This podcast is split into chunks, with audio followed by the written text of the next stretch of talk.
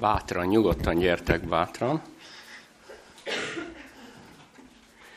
Sziasztok, én Laci vagyok, még, még nem találkoztunk szerintem, de nyugodtan foglaljatok helyet. Amíg tudtok ilyen kis széken ülni, akkor volt a kislányom, nekem is ilyen széken kellett ülnöm a szülői értekezeten, és nem tudtam utána felállni. Tehát addig jó, amíg le tudtok így ülni.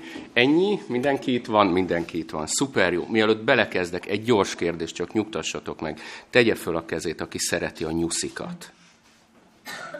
Ó, de jó. És na hát nagyon köszönöm, nagyon köszönöm. Az az igazság, hogy én reggel, amikor fölkeltem, tehát ugye először jöttem, mondtam, hogy jövök, de hát, és mi van, ha a gyerekek nem szeretik a nyuszikat? De olyan, annyira, ez bennem volt, hogy de biztos, hogy szeretik. Az a helyzet, hogy én nagyon szeretem. Olyannyira, hogy nekem otthon van egy nyuszim. Egy lógófülű törpenyuszim. Úgy képzeljétek el, hogy hát én nem egy ilyen családi házban lakom, egy sima lakásban lakom. Tulajdonképpen hatodik emeleten van a nyuszi, van egy hatalmas ketrec, és egész nap kint van a nyuszi. Egész nap. És éjszakára bezárjuk, hogy nehogy probléma legyen. Ez már a második nyuszi. Az első nyuszi, az hát az egy gyönyörű nyuszi volt. Úgy képzeljétek el, ő ilyen, ilyen aranyszíne volt, vagy zsemje színű, így szokták mondani, gyönyörű, sima szőre volt, Komolyan mondom nektek, mint egy játéknyuszi úgy nézett ki. Az volt a neve, hogy plüss. Nagyon szép nyuszi volt. Plüssnek hívtuk, plüss nyuszi volt. Sajnos öt éves korában nagyon megbetegedett, és így meghalt. Viszont a család női szakasza, a feleségem és a lányom azt mondták, hogy lehet nyuszi nélkül élni, de minek? Ezért úgy döntöttek, hogy nosza legyen még egy nyuszi. És nem tudom, hogy tudjátok hogy ez hogy történik, tenyésztőtől veszi az ember, tenyésztő fölteszi a kis almot, az alom képét a, az internet oldalra négy hetesen, és utána el lehet menni, meg lehet nézni a kiválasztott nyuszit, majd pedig hat hetesen el lehet hozni. Na itt jött a probléma. Kézzétek el, választottak egy nyuszit. És oda hívtak engem, lányom és feleségem is ott voltak, és mondták, hogy nézzem meg ezt a nyuszit. Megnéztem ezt a nyuszit, mert hogy, hogy azt választották, őt választották. Hát meglepődtem. Finoman fogalmazva, ez a nyuszi nem volt különösen szép. Főleg a plüshöz képest. Ez a nyuszi félig fehér, félig fekete. Félig sima szőrű, félig szaténszőrű. Félig úgynevezett oroszlánfejű és kosorú, ezek a faj. Tehát ilyen, ilyen nagyon vegyes nyuszi volt, hogy így fogalmazza. És kérdezem a feleségemtől, a lányom, mondom, hogy fi, biztos, hogy ezt akarjátok? Hát ez a nyuszi nem olyan szép. Hát ott volt a plüss, hát mi nem válaszunk egy igazán szép nyuszi. De ők, nem ők kötötték a nyuszit a karóhoz, tehát mondták, hogy már pedig, már pedig nekünk ez a nyuszi kell, vagy senki más. Mindent megtettem, hogy ne ez a nyuszi jöjjön a hozzánk, de végül, hát mit tehet a férfi, ugye a felesége, meg a lányával szemben azt mondtam, legyen, jól van, jöjjön ez a nyuszi. Ez, gyerekek, ez négy éve volt.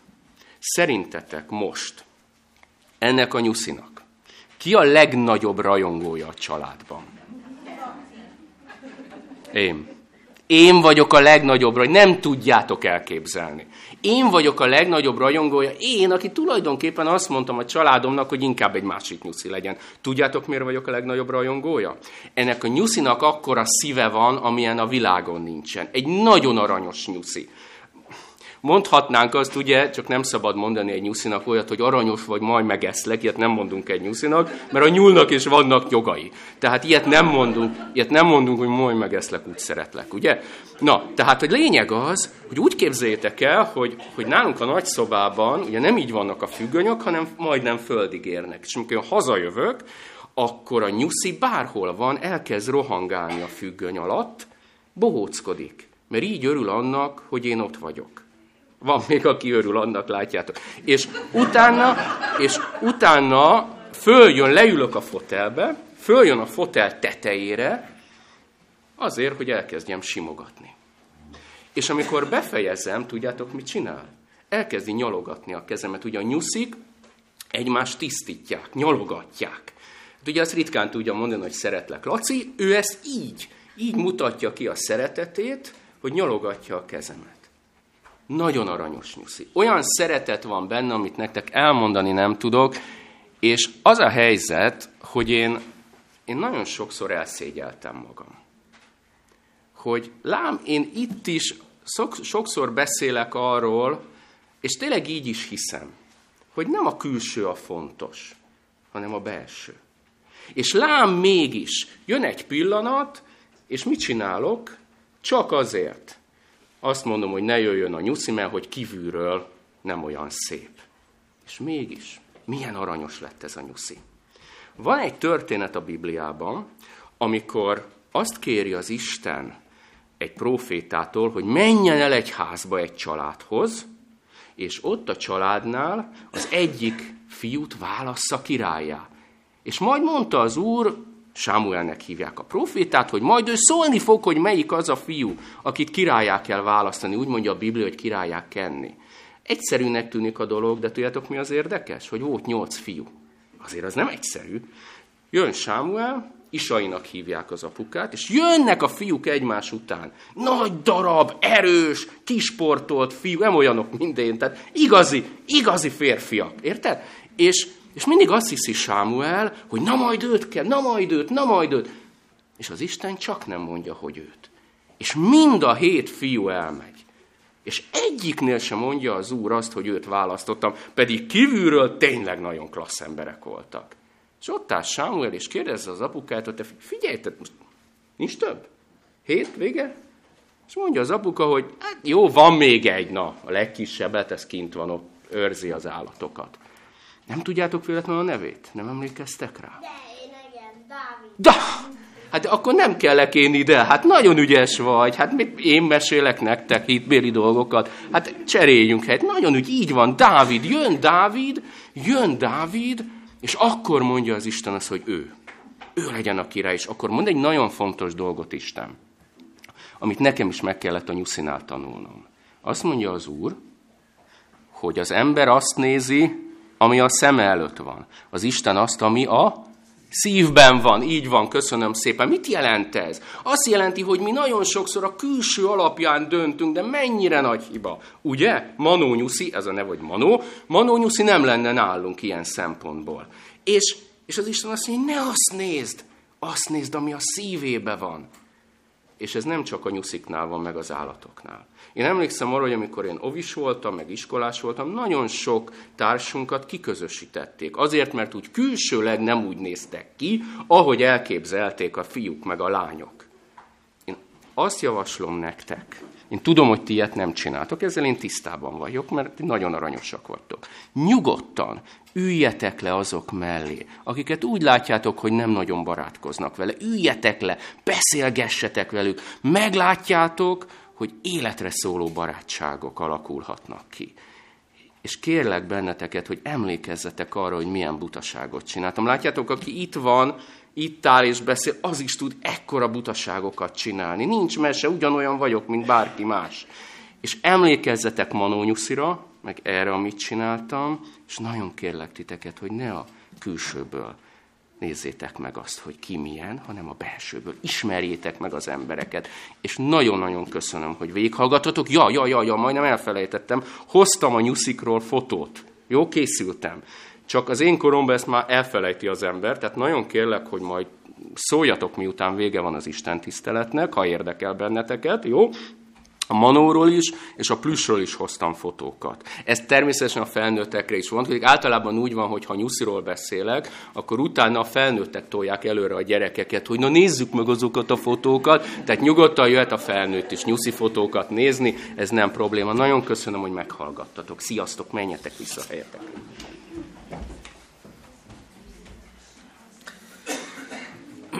Történet után most két szolgáltot hallgassunk meg egy verszolgálatot Molnár Istvánné testvérnőtől, és, és Vajda Dániától egy, egy pánsíp szolgálatot.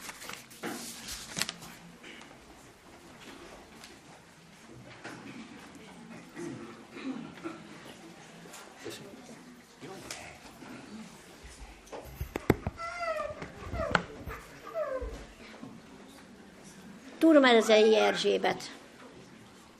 Még nem kész régi történet, egy egyház atyáról kértek képet.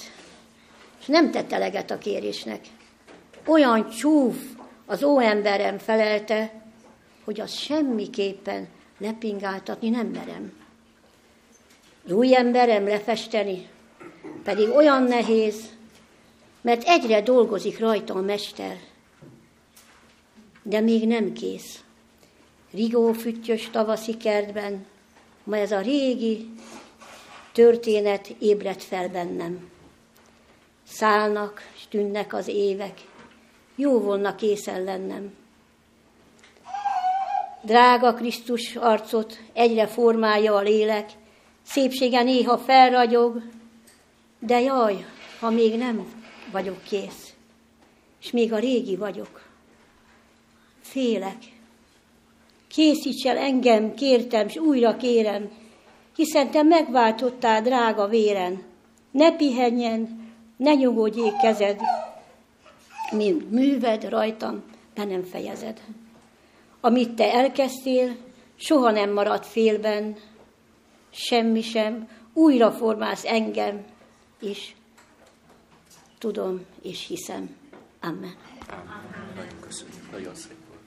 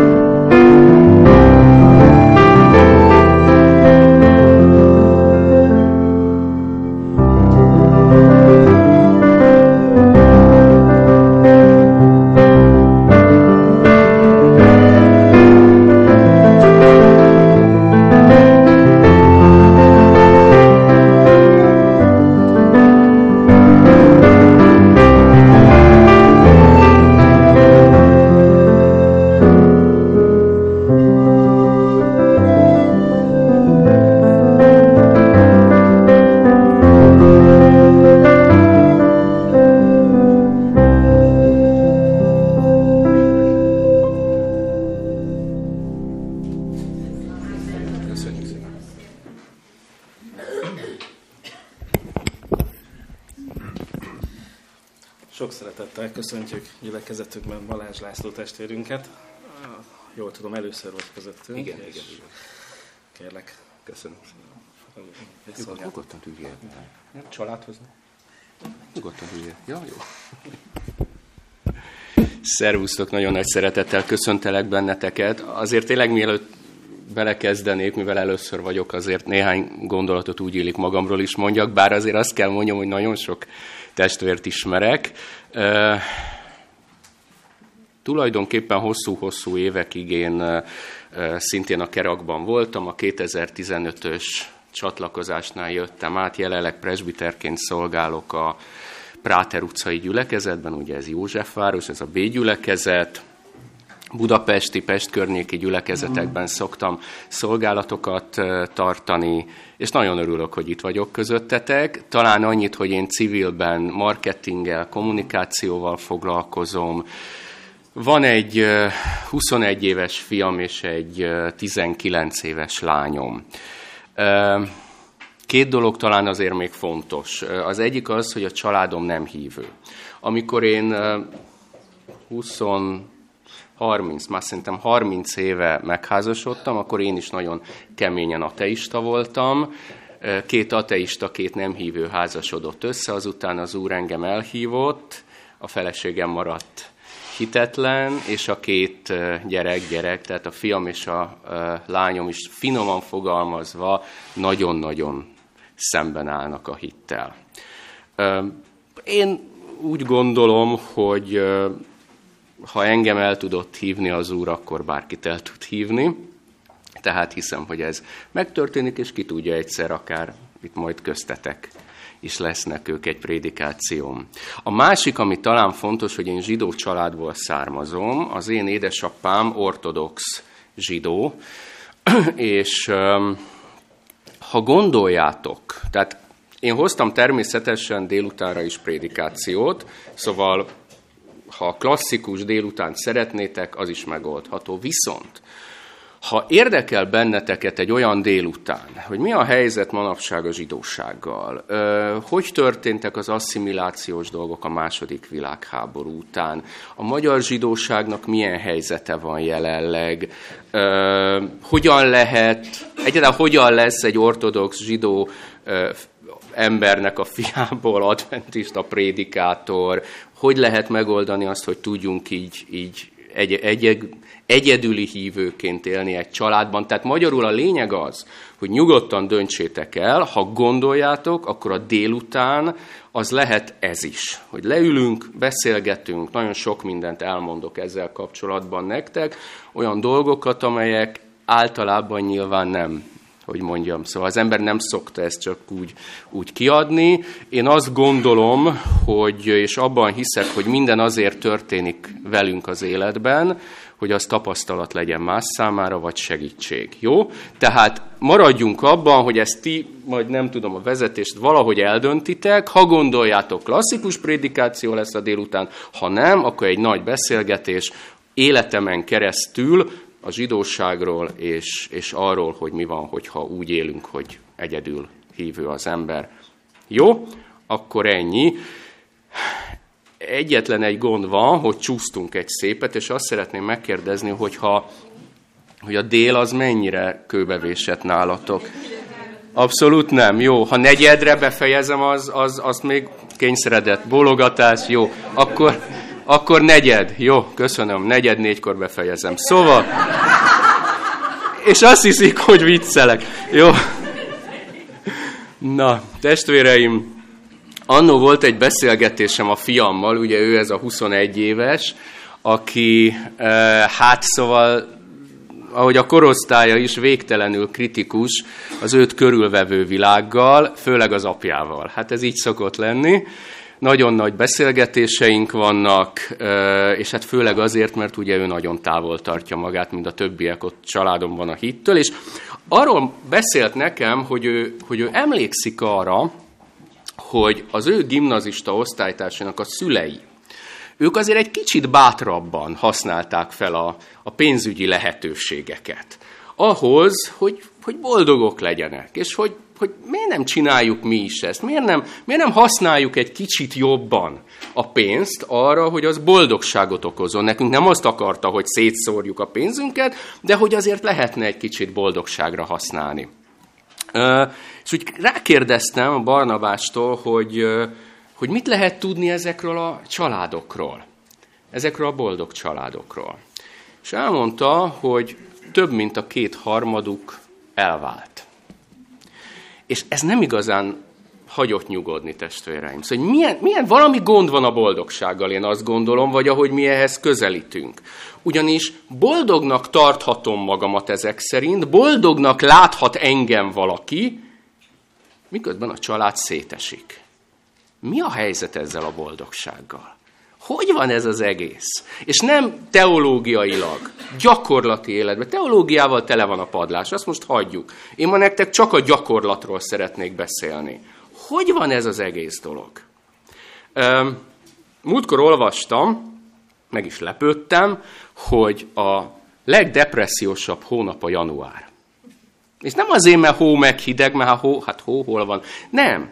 Azért, mert decemberben olyan szinten kiköltekezünk, és adventisták is, tehát most ezt csak zárójelbe halkan, olyan szinten kiköltekezünk a karácsony miatt, hogy eljön a január, és akkor látjuk azt, hogy meg kell húzni a nadrágszíjat. Mert akkor már az eufória elmúlt, a karácsonyi ajándékozás, és mi marad az, hogy hoppá, most két-három hónapig egy picit nehéz lesz az időszak. És ez nagyon komoly negatív gondolatokat és depressziót ad. Képzeljétek el, én, én a 9-es busz vonalán dolgozom, itt Óbudán, nem itt, ott, és uh, uh, november elején egy busz oldalán a következő hirdetést olvastam, én ezt le is írtam nektek, készüljünk együtt az ünnepekre. Ez nagyon szép. Az, hogy november elején van, ez egy dolog, előbb-utóbb már augusztustól fogunk készülni, de ez most egy más kérdés. Tudjátok, hogy ez, ez milyen céget reklámozott? Egy zálogházat. Tehát mi is van itt most már ezzel a boldogsággal? Tulajdonképpen mit mond ez a hirdetés? Azt mondja az igazán szegény rétegnek, hogy ember, mindennél fontosabb az, hogy ajándékot tudj adni. Van olyan ékszered? Van olyan bármid, amire azt tudod mondani, hogy odadod nekünk, mi pénzt adunk, azért, hogy meglegyen az ajándék? Hát nosza, gyere! Nem biztos, hogy vissza fogod kapni. De olyan központilag van ez az egész boldogság keresés, hajkurászás, hogy egyszerűen az ember nem tudja magát ebből kivonni. Biztos hallottatok a, a Black Friday-ról, ugye ez, ez a fekete péntek. Tulajdonképpen most már inkább ilyen Black Week van, mert, mert ugye ö, régen ez az, ugye mit jelentett? Ez Amerikából jött, ez azt jelenti, hogy van egy nap, amikor eldördül a képzeletbeli startpisztoly, és elkezdődnek a nagy karácsonyi leárazások. Egy nap. Egy nap. És akkor az emberek, hát úgy képzeljétek el, hogy a nagy bevásárló központok előtt alszanak. Másnap, mint a horda bemennek, múltkor láttam híradóban, hogy azt, aki kinyitotta az ajtót, azt agyontaposták. Szó szerint agyontaposták. És ez stratégiailag megy, már nem az agyontaposás, hanem a vásárlás. Ez úgy történik, föl vannak készülve. Én megyek a nem tudom milyen híradás technikára, anya megy a vasalóhoz, a gyerek megy ide, egyszerűen őrület van. És most már nem egy nap, figyeljétek meg, hanem most már egy hét, a végén már, már, már hónap lesz, egyszerűen hajkurásszuk ezt a dolgot. Na most nagyon fontos egy dolog, ne legyünk álszentek. Én is örülök annak, hogyha valami szép ajándékot kap az ember. Tehát ez, ez nem arról van szó, hogy ne ajándékozzuk egymást, meg nem arról van szó, hogy a boldogság rossz lenne, de hogy rossz. Az Isten szeret engem, titeket, és örül akkor, amikor minket boldognak lát. A kérdés nem ez. A kérdés az, hogy ez mennyire állandó. Mennyire állandó. Emlékszem, hát sok kisgyerek van, majd szülők el fognak jutni abba a korszakba, az én fiam és a lányom minket egyszerűen megőrített a mobiltelefonnal általános iskolás korukban. Ez, ez, ezt nem tudjátok elképzelni.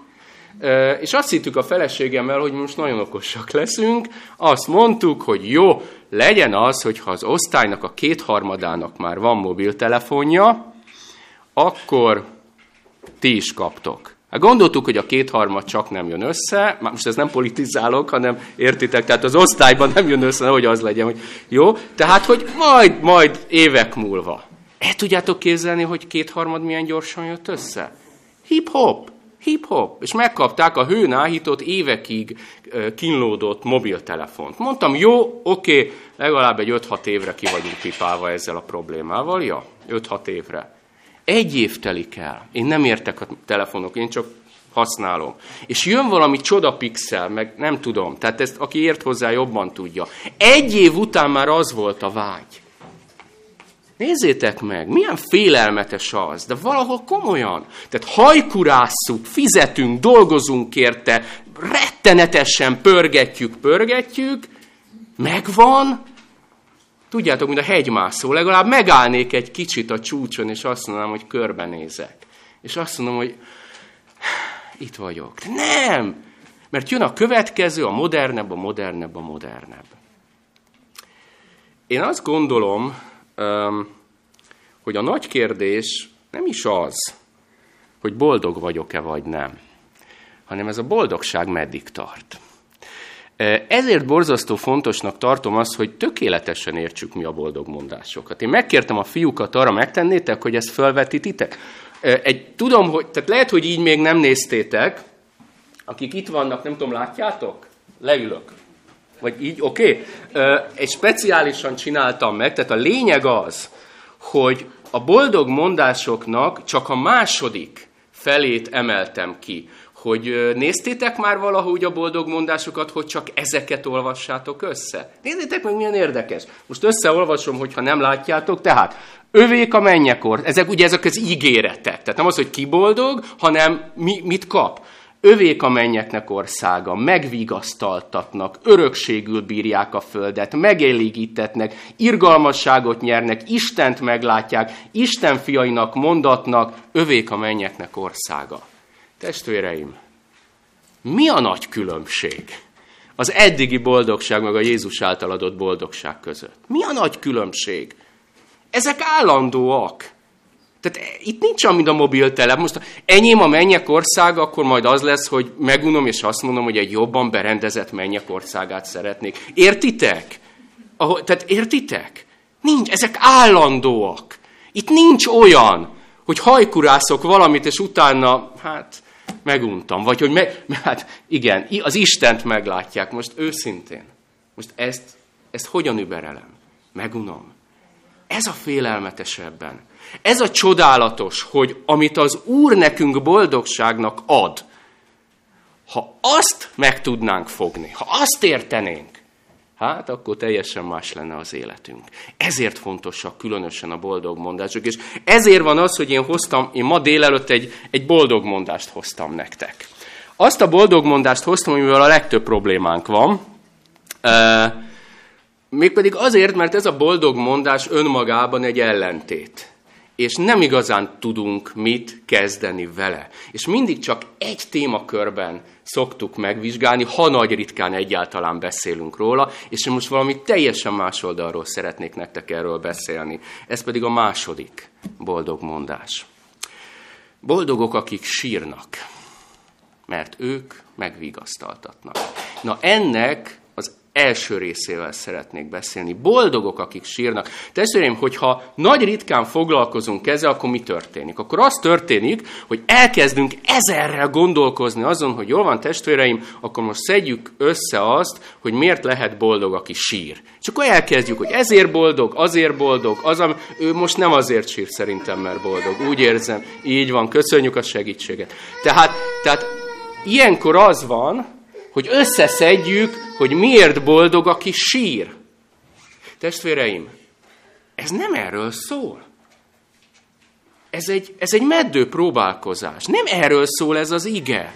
Ez teljesen másról szól. Nekünk nem azzal kell foglalkozni, hogy miért boldog, aki sír. Hát ez ott van benne az igében.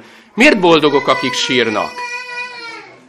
Mert megvig, remélem mondtátok, nem hallom. Mert megvigasztaltatnak. Pontosan erről van szó. Tehát, ebben az igében, ebben az igében nem az a lényeg, hallotok, ugye? Hallotok, jó, nem az csak nem akarom. Ebben az igében nem az a lényeg, hogy miért boldog, aki sír. Ezt Jézus megmondja. Ebben az igében az a lényeg, hogy miért sír. Miért sír. És erről nem szoktunk beszélni. Csak ritkán. Miért sír az az ember, akinek boldogság az, hogyha az Isten megvigasztalja. Úgy is fogalmazhatnék, hogy milyen az Isten szerinti szomorúság. Uh, mielőtt hátradöltök, kényelmesen, hogy na, akkor most meghallgatom az ezredik prédikációt arról, hogy a bűneim miatt sírnom kell, nem, nem erről fogok beszélni. Ez egy nagyon fontos dolog. El kell jutnom különben odáig, hogy elegem legyen magamból. De tényleg, elegem legyen abból, hogy ezredszerre is ugyanabba a bűnbe fogok beleesni. Hogy nem bírok szabadulni. Igen, el kell jutnom addig, hogy sírjak. Hogy elkeseredett legyek, hogy felháborodjak azért. Mert bűnös vagyok, és bűnt követek el. De én ma nem erről szeretnék beszélni nektek, mert erről, ha ritkán beszélünk, általában erről beszélünk. És tudjátok, az a probléma, hogy vannak olyan igék, akiknél én, amiknél azt látom, hogy találunk egy, egy megfejtést, és onnantól kezdve nem foglalkozunk az igével, pedig ezeknek az igéknek a nagy része sokkal mélyebb. Én most teljesen másról szeretnék beszélni nektek. Nem arról, hogy a bűneim miatt sírok. De akkor miről? Amikor kicsi voltam, már ennél is kisebb, akkor középiskolás koromban én borzasztó nagy foci szurkoló voltam. Rettenetesen nagy, ilyen fanatikus. Tehát a, mentem a csapatom összes mérkőzésére. Nem mondom el, hogy ez melyik csapat, mert nem mindenki szereti, de azért az talán sokat mond, hogy mindig van nálam egy lila toll, de most ez, aki valamennyire ismeri a fotbalt, körülbelül sejtheti már, hogy ez nem egy zöld-fehér csapat, hanem pont egy másik. Na mindegy. Ö, és, és hát sokszor volt sajnos az, hogy a csapat kikapott. Na most a csapat, tehát az aranylábúak soha nem azért vesztenek, mert rosszul játszanak. Ez, ez már most nem. Ne azért, mert, mert a pálya lejtett, meg fű, nagyobb volt a fű, ahol mi voltunk, meg a bíró, hát a bíró főleg. És egyszer kikapott a csapat, nem egyszer kapott, tehát egyszer, amikor kikapott a csapat, emlékszem, hogy jöttem hazafelé, leszálltam a villamosra a Népszínház utcában és annyira el voltam keseredve, hogy elkezdtem rugdosni a Népszínház utcai egyik amúgy sem szép háznak az oldalát. Mielőtt valaki felsőt, hogy milyen embereket engednek most már föl a szószékre, ez nem tegnap volt jó, tehát középiskolás voltam, ez több mint 30 éve volt, most már nem rugdosom a Népszínház utca, más házakat sem. És tudjátok mi volt? Elpityeredtem elsírtam magam. Annyira, annyira kivoltam azon, hogy ez a bíró hogy nem adhatta meg a 11-est. Erre gondol az úr? Boldogok, akik sírnak, mert ilyen, ilyen csalódásokon mennek át a csapat miatt. Persze, hogy nem. Sajnál engem az Isten, biztos, hogy sajnált engem akkor is. Nem azért bizonyára, mert, mert sírtam, hanem hogy ilyenért képes vagyok sírni. Nem, testvéreim, nem emiatt. Valami másról beszél itt az Úr. Nem tudom, ti hogy vagytok vele, nekem ebben az évben az egyik legfelszabadítóbb nap október 14-e volt, amikor végre valahára vége lett az önkormányzati választásoknak. Múlt évben pedig az április, amikor az országgyűlési választásoknak volt vége. Nem kell megijedni, nem vesztesekről, nyertesekről, politikusokról, nem erről fogok beszélni, nem politizálunk, főleg nem szószéken. Teljesen más miatt örültem ennek. Azt kell nektek mondjam, hogy egyszerűen engem megijesztett a, a választások előtt, közben és után az embereknek a lelkisége. Az a fanatizmus, az a gyűlölet, ami olyan emberekből is feltört, akit nem is gondoltam volna. Ott álltam, és nem értettem. Még a Facebookon is hívő testvérek olyan posztokat lájkoltak, ha még lájkoltak, és nem ők tették föl, amiknél azért eltátottam a számat. Most nem szeretnék, mert akkor tényleg negyed-négyig beszélek, de, de csak annyit azért hagy mondjak nektek, hogy azért egy picit oda kéne figyelni ezekre a Facebookos lájkolásokra. Tehát én, én ezt úgy fogalmaztam meg magamnak egyszer, hogy nekem a like, tudja mindenki, hogy mi a like, ugye, amikor a, igen, jó, csak nem tudom a korosztály jó. Az a Facebookra kikerül egy, egy, egy bármilyen szöveg, és ha egyetértek vele, akkor nyomok egy lájkot, és akkor az van, hogy én Balázs László egyetért lájkoltam. Ez számomra tudjátok, mi ez a like? Ez a Facebook ámenje. Nem. A Facebook ámenje. Ha én lájkolok valamit, az azt jelenti, hogy barátom, mintha én mondtam volna. Tényleg, nagyon egyetértek.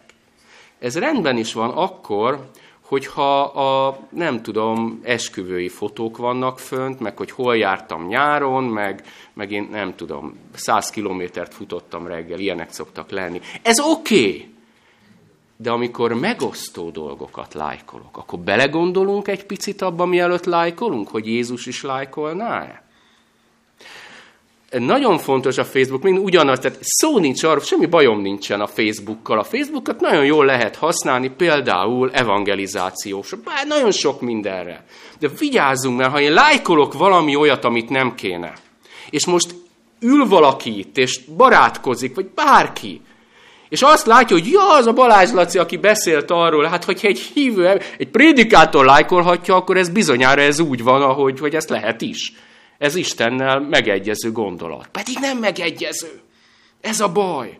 És lájkolunk dolgokat, és posztolunk dolgokat, és nem szabadna, és egy picit, picit oda kéne figyelni arra, hogy, hogy, hogy Jézus is lájkolná-e.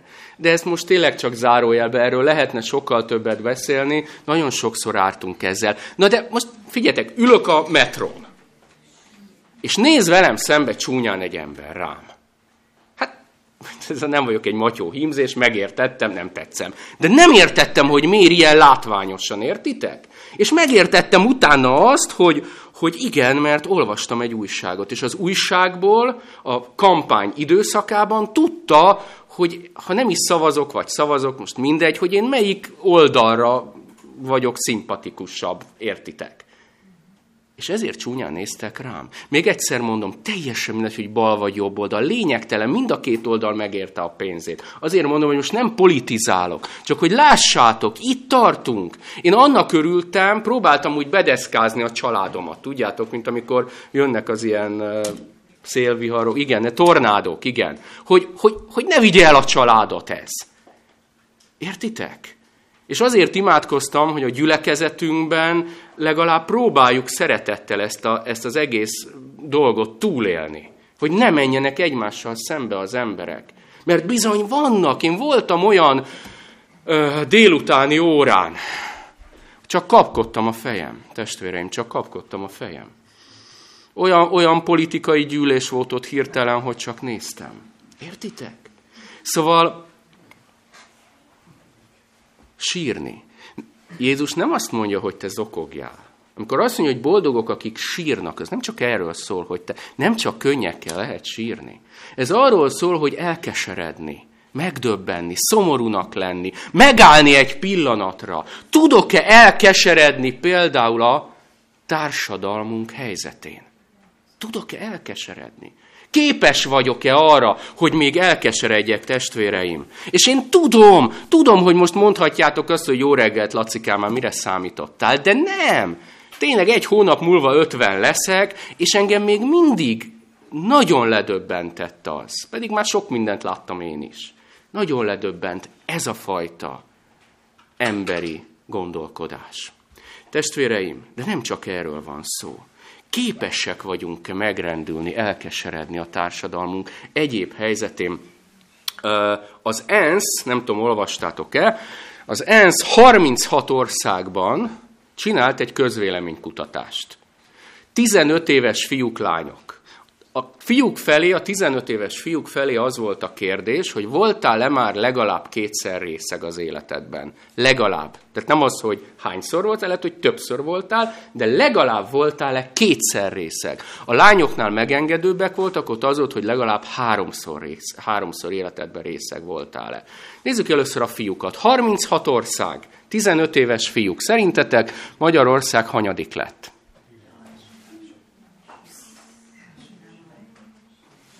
Ha a felvételt csak veszitek, és máskor hang, tehát hang, hallgatni fogja valaki, mondom, hogy az egyes számot mutattam fel. Tehát elsők vagyunk. A 15 éves fiúk közül 36 országból mi vagyunk az elsők. Lányok se lehetnek büszkék, ők is felfértek a dobogóra. Harmadikok, a lányaink. Tehát ha ezt a kettőt összehúzom, akkor 36 országból a mi tinieink, vagy kiskamaszaink mondták legtöbben azt, hogy hogy voltak legalább kétszer-háromszor részegek. Tehát meg tudunk ezen még állni. Egy pillanatra. Meg tudunk döbbenni, vagy hát ez van. Hát Jézus azt mondta, hogy olyan világ lesz a végén, hát lám olyan világ van. De nem, mert Jézus nem azt mondta, hogy ezen ne álljál meg, nem azt mondta, hogy ezen így tovább menjen, csak megmondta, hogy ez lesz. Készülj föl. Megállunk ezen. Megállunk azon, el tudunk még keseredni azon, hogy lemegyek a, a, az aluljáróba, és ott van az aluljáró alján a lépcsőnél egy idős néni, egyik kezében a kis pohára pénznek, másik kezében pedig a receptek. Mert erre gyűjt, meg tudok még állni, meg tudok még azon állni, hogy Magyarországon hetente egyszer átlagosan meghal egy nő családon belüli erőszak miatt. Meg tudok ezen döbbenni, különben ébresztő férfi társaim. Nem azért, nem azért, mert bántanánk a nőket, nem azért, csak azért, mert lehet, hogy túl halkak vagyunk, amikor erre fel kellene hívni a figyelmet. Meg tudunk még azon döbbenni, hogy arányaiban Magyarországon tűnik el az Európai Unióban a legtöbb gyerek. Hogy, hogy egy, egy szállodában mossa föl a padlót a takarítónéni, és kijön a kedves vendég, középen átmegy, és a néni azt mondja, hogy tedd, tegye már meg, hogy a szélén megy, és nem középen. És oda megy, és agyonveri a takarító nénit. Meg tudunk még ezen döbbenni? Meg tudunk, jutunk még el odáig, a nagy őrületben, ami minket körülvesz, mert az körülvesz minket, ez tény. Megmarad még? Megmarad még a szeretet? Mit gondolunk arról, hogy 2018 első három hónapjában, három hónap alatt a világban 10 millió abortusz volt. Egy teljes Magyarországnyi lakosság. Mit csinálunk ilyenkor? Testvéreim, nagyon fontos megértenünk azt, hogy ilyenkor még egyszer, tehát ne könnyekre gondoljatok. Tehát a megrendülés érzése, amit a tehetetlenség, amikor a sajnálat folytogatja a torkomat, a gyengék, az elesettek és a kiszolgáltatottak iránt. Érzünk még ilyet? Vagy hát keresztények vagyunk, és hát ez úgy benne van, de hát világ az rohan. De szerintem nagyon fontos, hogy ilyenkor mindig elmondunk egy, egy hát, igen, egy csapdát.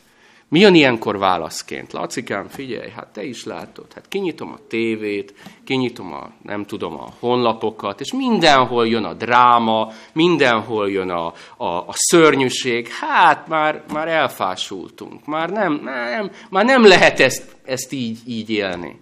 Testvéreim, ez egy nagyon nagy gond, mert, mert van nekünk egy példaképünk, és én, és én nem tudom, én nem olvastam olyat az evangéliumokban, hogy Jézushoz oda visznek egy vakot, és Jézus azt mondja este, hogy ez már a 17. vak ma. És ez engem már nem, már nem érint meg. Ez nem érint meg.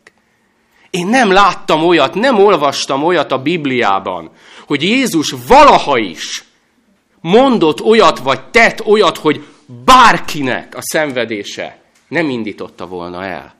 Testvéreim, ilyen nincs. Ilyen nincs. Olyat olvastam, amit mond a Latornak. Ugye ez is egy érdekes dolog, itt beszéltünk szombatiskolán arról, hogy azért, azért úgy vannak, vannak igék, amiket amiket úgy adventistaként olvasunk, és nem igazán nézzük, hogy mi van benne. Mit mond a latornak? Tudjuk, mit mond a latornak. Azt is tudjuk, hogy a lator mit mond. Tíz esetből kilencszer mivel foglalkozunk, hogy hol van a vesző. Most őszintén, de nem így van. Hol van a vesző? Itt van a vesző, vagy, vesz, vagy nincs vesző, mert hogy azt mondja, hogy ma leszel velem a paradicsomba, vagy ma mondom, hogy velem lesz. Nagyon fontos, félre ne értsétek, de ez a történet nem erről szól. Miről szól? Arról szól, hogy az Isten, a megváltó, a halál tusájának a kellős közepén nem azt mondja a latornak, hogy engedjetek már legalább békében meghalni. Nem. Mit csinál? Reményt ad. Reményt ad. Miért ad reményt? Mert abban a pillanatban ott, akkor a kereszten is megérti, megérzi, szereti az embert. Mi meg azt mondjuk, hogy jó, hát ezt már ömlik ránk a, a rettenet. Hát megszoktuk. De szüreim, ez borzasztó fontos. Tehát egy dolgot meg kell látnunk, hogyha mi képesek vagyunk, képesek vagyunk arra, hogy úgy menjünk el, úgy halljunk, úgy olvassunk és lássunk dolgokat, hogy nem állunk meg legalább egy pillanatra gondolatban, akkor az azt jelenti, hogy távolodunk az Úrtól. Ez sátán tökéletes eszköze. Miért? Mert a szívünket megkeményíti. Ez ilyen egyszerű. Ez ilyen egyszerű. Ez ugyanúgy egyszerű, mint amikor a első szeretetét az ember elveszti. És ha ezt érzem, ha képes vagyok így olvasni egy cikket, amiben valakiről szó van és probléma van, ha ezt érzem, azonnal testvéreim kérni kell az Urat. Azonnal, mert így indul el. Így indul el az Istentől való távolság. Itt a szívben. Itt a szívben. Testvéreim, félre ne értsük egymást. Tehát borzasztó fontos, hogy járunk ide, meg nagyon fontos, hogy tizedet fizetünk, meg nagyon fontos, hogy hihetetlen jókat beszélgetünk a hitelveinkről. Ez nagyon fontos, félre ne értsétek, de nehogy azt higgyük, hogy ez alapján lesz majd az ítélet. Nem ez alapján. Ne, az, az úr, tehát a, nézzétek, az egy dolgot fog kérdezni az Isten. Egyetlen egy dolgot. Szeretted-e úgy az embereket, ahogy én szerettelek téged? Ez a lényeg. És én ott nem mondhatom azt, hogy jaj, uram, de kár, mert azt hittem, hogy arról beszélhetek, hogy mi a hitáltali megigazulás, mert annyiszor beszéltem a hitáltali megigazulásról, meg a szentély tanáról. Hagy, hagy beszéljek inkább erről, hogy talán emiatt lesz az ítélet. Még mindig fizettem a tizedet, és még betegen is elmentem szombaton. Értitek? Nem ez, nem ez, ezek fontos dolgok. De egy dolog érdekli az Istent. Ez, hogy amiért föláldozta az életét, azt én továbbadtam el. A szívemmel, nem csak a számmal, a szívemmel. Volt egy munkatársam, hú, Marosvásárhelyről települt át, és mondja nekem, hogy amikor áttelepült, akkor számára sokkoló volt az, hogy Budapesten egymás után ott vannak a hajléktalanok. És eltelt három hónap, és tudjátok, mi volt a sokkoló számára? Hogy már nem sokkoló számára az, hogy ott vannak a hajléktalanok. Mert megszokta. Megszokta. De tudjátok, mi a lényeg? Hogy legalább ez sokkoló volt számára, hogy megszokta. Értitek? Nem volt hívő ember. De legalább megértette azt. Megértette azt, hogy így nem lehet. Így nem lehet. Öm, jön a második csapda. Jó, Laci, de hát mit tudunk tenni? Mit tudunk tenni? Hát semmit nem tudunk tenni. Persze, testvérem, ez így van. Az esetek 99%-ában nem is ezért én most nem is arról beszélek nektek, hogy tettünk-e vagy nem tettünk-e valamit az elesettekért. Nem, én arról beszélek, hogy mi érzünk. Tehát például, hogyha én hallok egy mentőt, én azonnal egy pillanatra megállok, és egy 15 másodpercben megkérem az urat, hogy hogy adjon egészséget annak, aki miatt megy a mentő, és neki és a családjának hitet, erőt a nehézségek elhordozásához. Tudok valamit? Nem tudok. De ez is fontos, azért valljuk meg őszintén, mert imádkozni tud az ember. De amikor azt hallom, gyülekezetben, keresztény emberektől, amikor arról van szó, hogy elsüllyed mondjuk egy, egy hajó Olaszország partjainál a migránsokkal, ne tudjátok meg, milyen, szab, milyen mondatokat hallok. Néha. És ez megint nem politika, nem a migránsokról van szó, értitek? Nem erről van szó. Hogyan gondolkodik? Leesik, lelövik a, a izé, Kievbe, a, vagy a kievi gépet, tudjátok, két hete.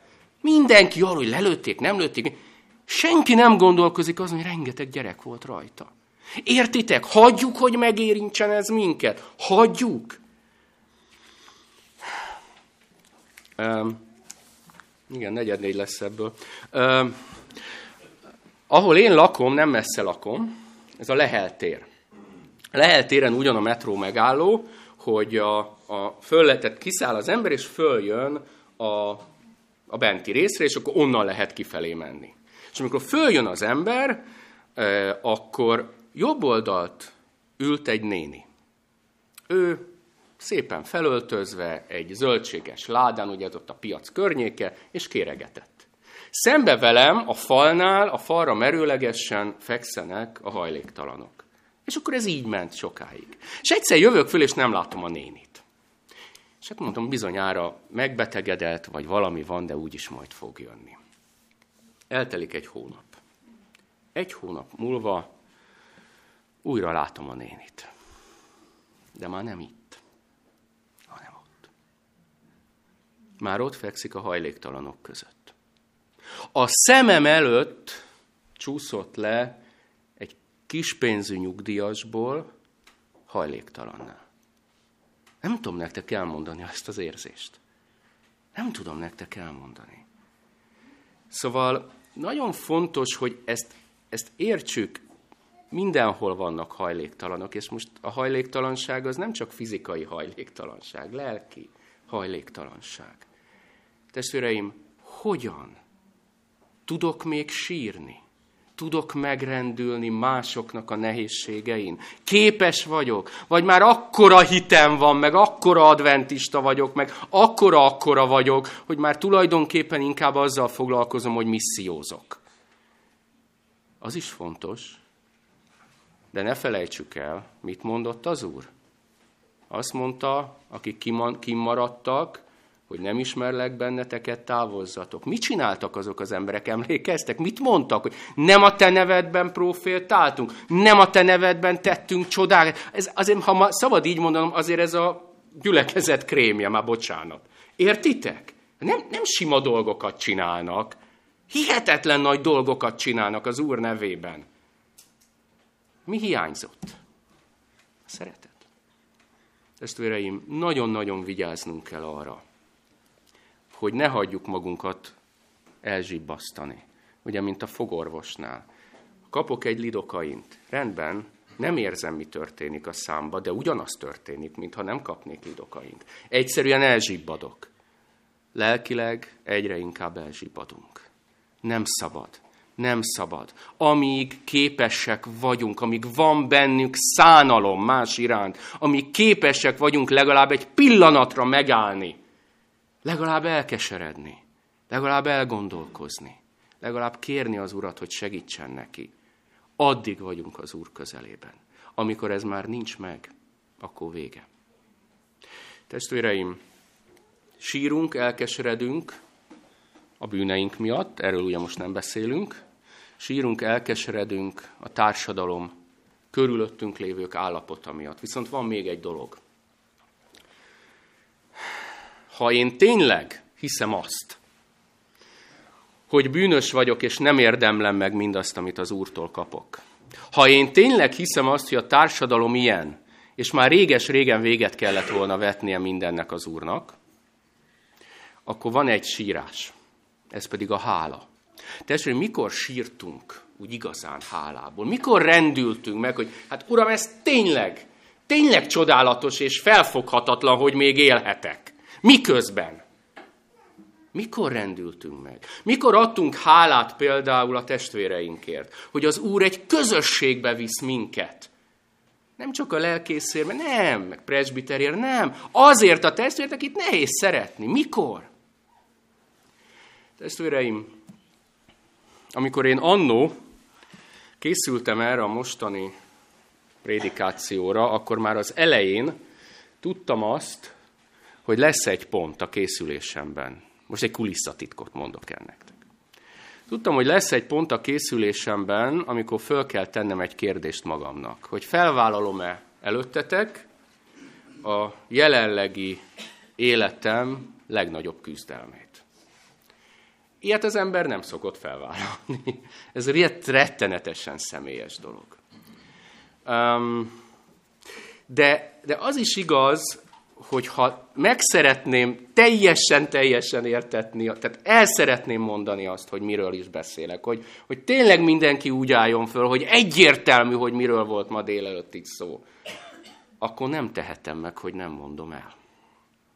Még akkor is, hogyha lehetnek olyanok, akik ezzel visszaélnek. Testőreim, lehet, hogy húszig fogok beszélni, jó? Még belefér? A húsz. Még belefér, jó. Én évek óta, hosszú-hosszú évek óta küzdök egy pszichés betegséggel. Ezt ti nem látjátok rajtam. Ez egy elég komoly olyan betegség, ami egy kényszerbetegség, úgy szokták hívni. Én, aki hosszú évekig még a sarokra is autóval mentem, én nem tudok egyedül vezetni. Azért nem tudok, mert az van bennem, hogy, hogy elgázoltam valakit. Ezt úgy kell elképzelni, hogy értsétek, hogy mondjuk elindulok innen a... Milyen utca ez? Beszterce utca, kikanyarodok a másikra, hogy kimenjek oda a Lajos utcába, és mondjuk itt a sarkon átengedek egy nénit. Utána kikanyarodok jobbra, és az van bennem, hogy én nem gázoltam el ezt a nénit. És ez olyan erősen bennem van, hogy nem balra kanyarodok ki a, a, a, e, a mi ez, Árpád hídhoz, hanem kimegyek jobbra, Timár utca vissza, hogy megbizonyosodjak arról, hogy a néni nem fekszik ott az úttesten. Csak hogy, amíg körbe megyek, addig is vannak ilyen helyzetek. És tulajdonképpen, ami egy kettő perces kis vezetés lenne, kellemes vezetés, az számomra egy háromnegyed órás rémálom. Én azt gondoltam, hogy majd majd én az Isten segítségével.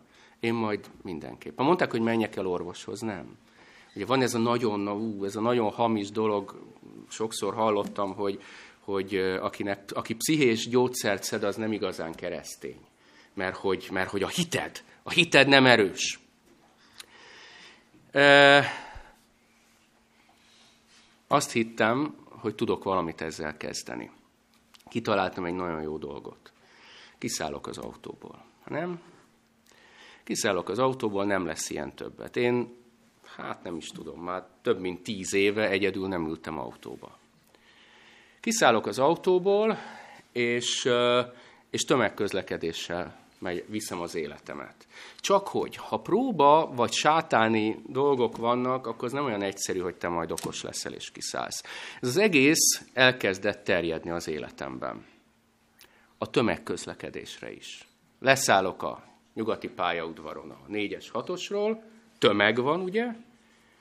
Elindulok, és az van bennem, hogy nem löktem valakit a sinekre. És megvárod, megvárod, hogy elmenjen a villamos, és jöjjön a következő, mert ha a következő bejön, akkor biztos, hogy nincs senki a sinem. Kezditek érteni, hogy miért volt dilemma, hogy erről beszéljek el? Um, Tiet az ember nem szokott úgy. És szóval elképzelni azt, hogy a saját agyad gúzsba köt és nem enged. És persze mondhatjátok, és igazatok lenne, hogy de hát Laci, hát hogyha te elgázolsz valakit, hát azt te érzed, hát az ember az, az nem leveg, légnemű, azt te érzed. Tudjátok, mi a tragédia? Hogy én ezt tudom. Én ezt tudom. És mégis. És mégis. Ez a betegség. És ez egészen odáig tartott, még leszálltam egyszer a kettes metróról, a Deák téren, ahol nagyon ke- keskeny, is, nem tudom mennyire ismeritek, keskeny, tehát nem olyan, mint a hármas metró, azt mondom, keskeny. Leszálltam, és nem tudtam tovább lépni. Nem tudtam tovább lépni a gumiszőnyegről. Ezt úgy hívják, hogy összeomlás. Ott már nem az volt a kérdés, hogy megyek, vittek. Pszichiáterrel beszélgettem, pszichiáter három másodperc alatt megmondta, hogy mi a bajom. Most ez, amit elmondtam nektek, ez évekig tartott. Három másodperc alatt elmondta, hogy van egy kémiai anyag az agyamban, ami nem úgy működik, ahogy azt kellene. Ezt a kémiai anyagot úgy hívják, hogy szerotonin. És ha ez a szerotonin nem így működik, akkor amit ti észre se vesztek, mert természetes, arra az én agyam riadókészültségbe áll. Ezért nekem most már egy jó tíz éve minden reggel egy olyan gyógyszert kell szednem, ami, ami ezt a szerotonin szintet segíti rendbe hozni. Azt mondták különben, hogy gyorsan azért elmondom, nehogy valaki megijedjen. Itt őt keresed? Igen. Tehát, hogy nehogy valaki megijedjen. Tehát az, hogyha otthon rángatjátok az ajtót, meg, meg elzártam-e a gázt 25-ször, ez nem azt jelenti, hogy ilyenek lesztek, mint én. Én is így kezdtem, de kell egy trauma. Ami nálam az édesanyám infarktusa, és utána a halála volt. Én nagyon anyás voltam. Tehát ne, hogy ne ijedjetek meg, az, hogyha valaki rángatja, meg bezártam, mert biztos, és az nem azt jelenti, hogy ez lesz a vége. Na de, miért égettem itt magamat? Mi történt ezután? Hol kapcsolódik ez a mai üzenethez? Testvéreim, én már hosszú évek óta nem azért imádkozom, hogy meggyógyuljak. Már nem. Pálapostól ugye háromszor imádkozott, emlékeztek, hogy a szembetegsége elmúljon. Én nem vagyok olyan erős, mint Pálapostól, én három ezerszer imádkoztam. De utána megértettem azt, hogy ha ez próba, ha ez tényleg így van, akkor nekem ezt el kell fogadnom. Én már nem azért imádkozok hosszú évek óta, hogy meggyógyuljak, hanem azért, hogy az életemet tudjam vinni. Hogy el tudjak jönni az óbudai gyülekezetbe. Hogy le tudjak szállni a 106-os buszról most a téren, és el tudjak idáig legalább jönni. Értitek? Én azért imádkozom már évek óta, hogy a családom ne szenvedjen kárt ebből. Hogy a gyerekeim ne azért ne tudjanak elmenni a, nem tudom, a tengerpartra, mert apa beteg. És tudjátok, mi történt? Az Isten megadta. Megadta, mert tudok úgy vezetni, hogy ül valaki mellettem. Nem gyógyultam meg. Ez nem gyógyulás, ez egyszerűen arról szól, hogy majd ő szól, ha elgázoltam valakit. Én megyek. Igen, tudom, ez, ez így hangzik, de értitek, ez a problémának a kihelyezése. Majd szól. Ha nem szól, akkor én mehetek tovább. És ezzel az Úr segített abban, hogy el tudtunk menni ö, tengerpartra, és amikor egyszer 2015-16-ban egy 4000 kilométeres nyugat-európai autós túra után, úgy, hogy nem volt problémám, mert a család ott volt, tehát volt valaki, leállítottam az autót. Na akkor éreztem, hogy a torkomban dobog a szívem. Hogy a torkomat tényleg a sírás folytogatja. Testvéreim, ez a hála. Amikor az ember azt érzi, hogy Uram, hát ki vagyok én? Ki vagyok én? Hogy te ennyire szeretsz engem. És erről beszéltem a szombatiskolában, és mondtam a testvéreknek, hogy majd én erről fogok beszélni. Mert miről is van szó? El kellett juttatni az Istennek engem a falig. El kellett juttatni. Mert nem tudtam változni, mert bizonyára voltak olyan dolgaim, amik miatt ezen a próbán át kellett esnem, és át kell esnem, mert ha nem történik valami csoda, életem végéig szedem a gyógyszert. Testvéreim, van, amikor el kell jutnunk a falig. Van. Van, amikor össze kell törnünk. Van, amikor össze kell omlanunk ahhoz, hogy megtaláljuk az Istent. Hogy tényleg megéljük azt, hogy milyen picik és gyengék vagyunk. Bármit is képzelünk mi magunkról. Hogy egy autót nem tudsz egyedül elvezetni. Bármit is képzelsz magadról. Ha csak egy mondatot visztek el testvéreim ma, remélem azért legalább kettőt, de ha egyet, akkor az az legyen. És tudom, hogy ez a mondat elsőre furcsának fog hangzani. Másodikra is lehet. De nagyon fontos. Nem kell mindenáron meggyógyulni. Nem kell mindenáron meggyógyulni. Nem kell mindenáron problémamentesnek lenni. Róma 8.28-ba hiszek-e vagy nem? Mert akik az Isten szeretik, azoknak minden a javukra van, nem csak a jó, minden. Mit jelent ez? Ez azt jelenti, testvéreim, hogy ha én tényleg a mennybe szeretnék jutni, tényleg hiszek abban, hogy minden, ami velem történik, a javamat szolgálja, előtte az Úr előtt volt, akkor az mit jelent? Azt jelenti, hogy minden, ami velem történik, azért történik, hogy valami a jellemem tudjon változni, hogy az Isten ki tudja azt mondani, hogy Balázs Laci, örök életet kapsz. Erről van szó. Ha hiszek ebben, ha hiszek, hogy minden azért van, hogy én ott lehessek, akkor testvéreim, ennek a gyakorlati igének a testvérigéje is fontos. 1 Tesszalonika 5.18. Mindenért hálát adjatok. Mindenért.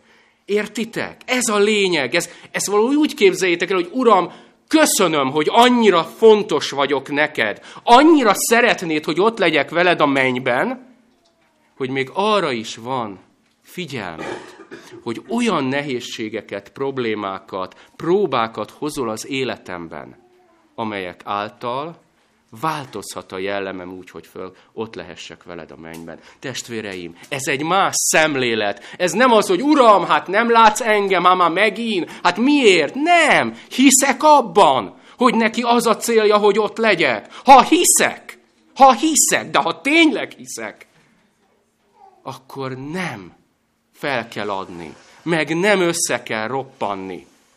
Nem kell mindenáron meggyógyulni, pénzügyi dologban rendbe lenni, családi dolgokban rendbe lenni, sorolhatnám. Nem csak egészségről van szó, testvéreim. Ő megadja, megadja azt az erőt. Megadja, ami kell.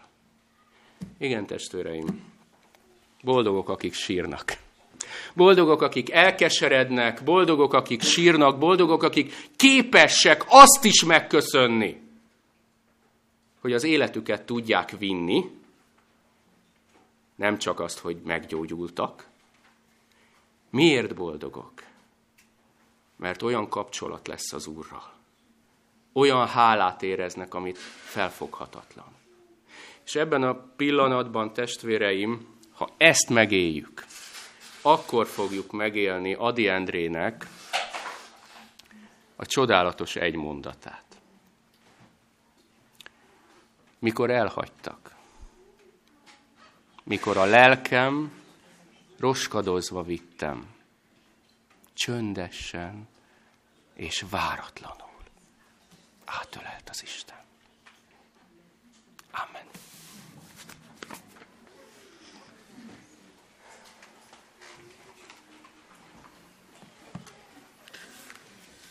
Hálásak vagyunk az Úrnak a mai üzenetért és tanításért, és dicsérjük őt egy záró énekkel. Énekeljük el a 187-es ének első második verszakát, majd imádság után a harmadik verszakát. Egy gondolatot szeretnék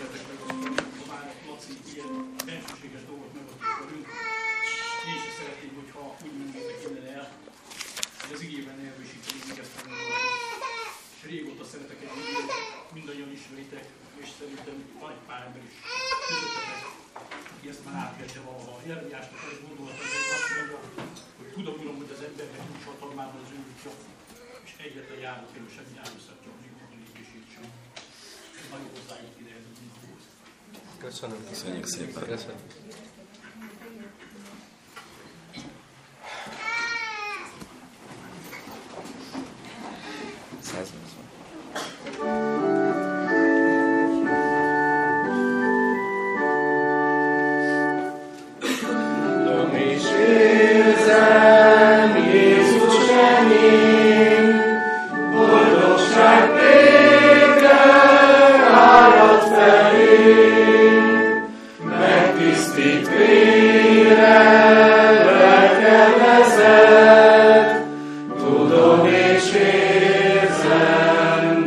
Deus é.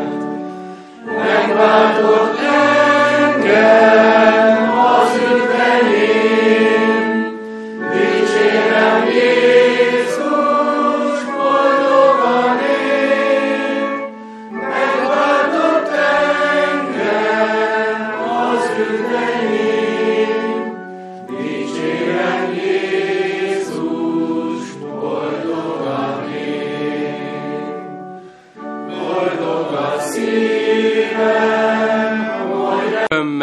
feldicsérünk téged, Hálásak vagyunk az életünkért, hálásak vagyunk, hogy létezhetünk, hálásak vagyunk, hogy minden pillanatunkban velünk vagy.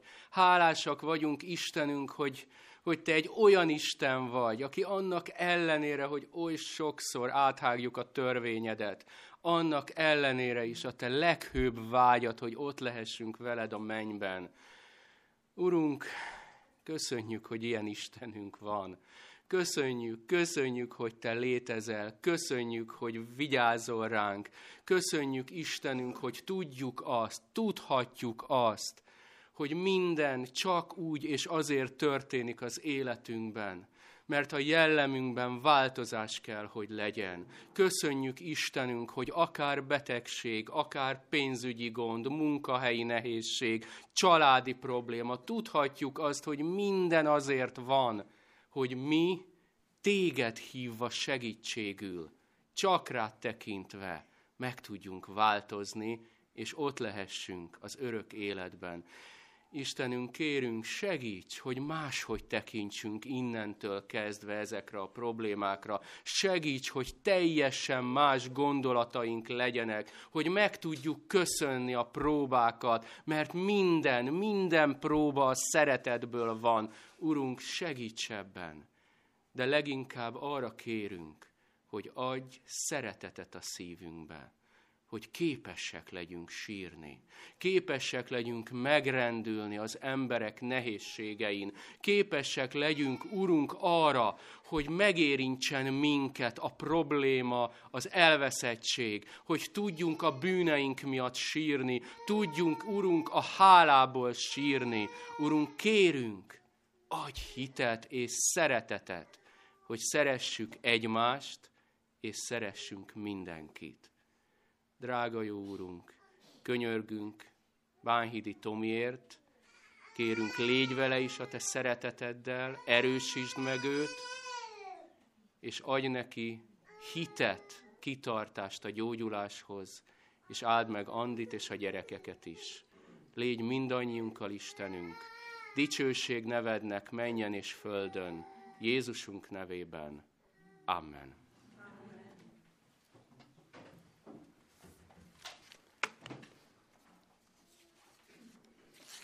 új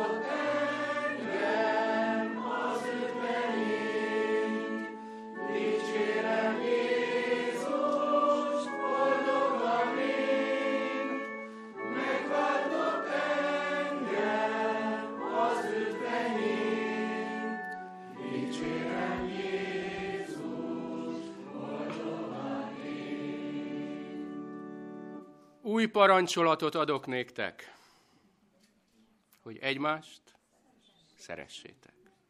Ahogy én szerettelek titeket, ti úgy szeressétek egymást. Erről ismerik majd meg, hogy az én tanítványaim vagytok. Amen. Akkor arra kérlek majd bennetek,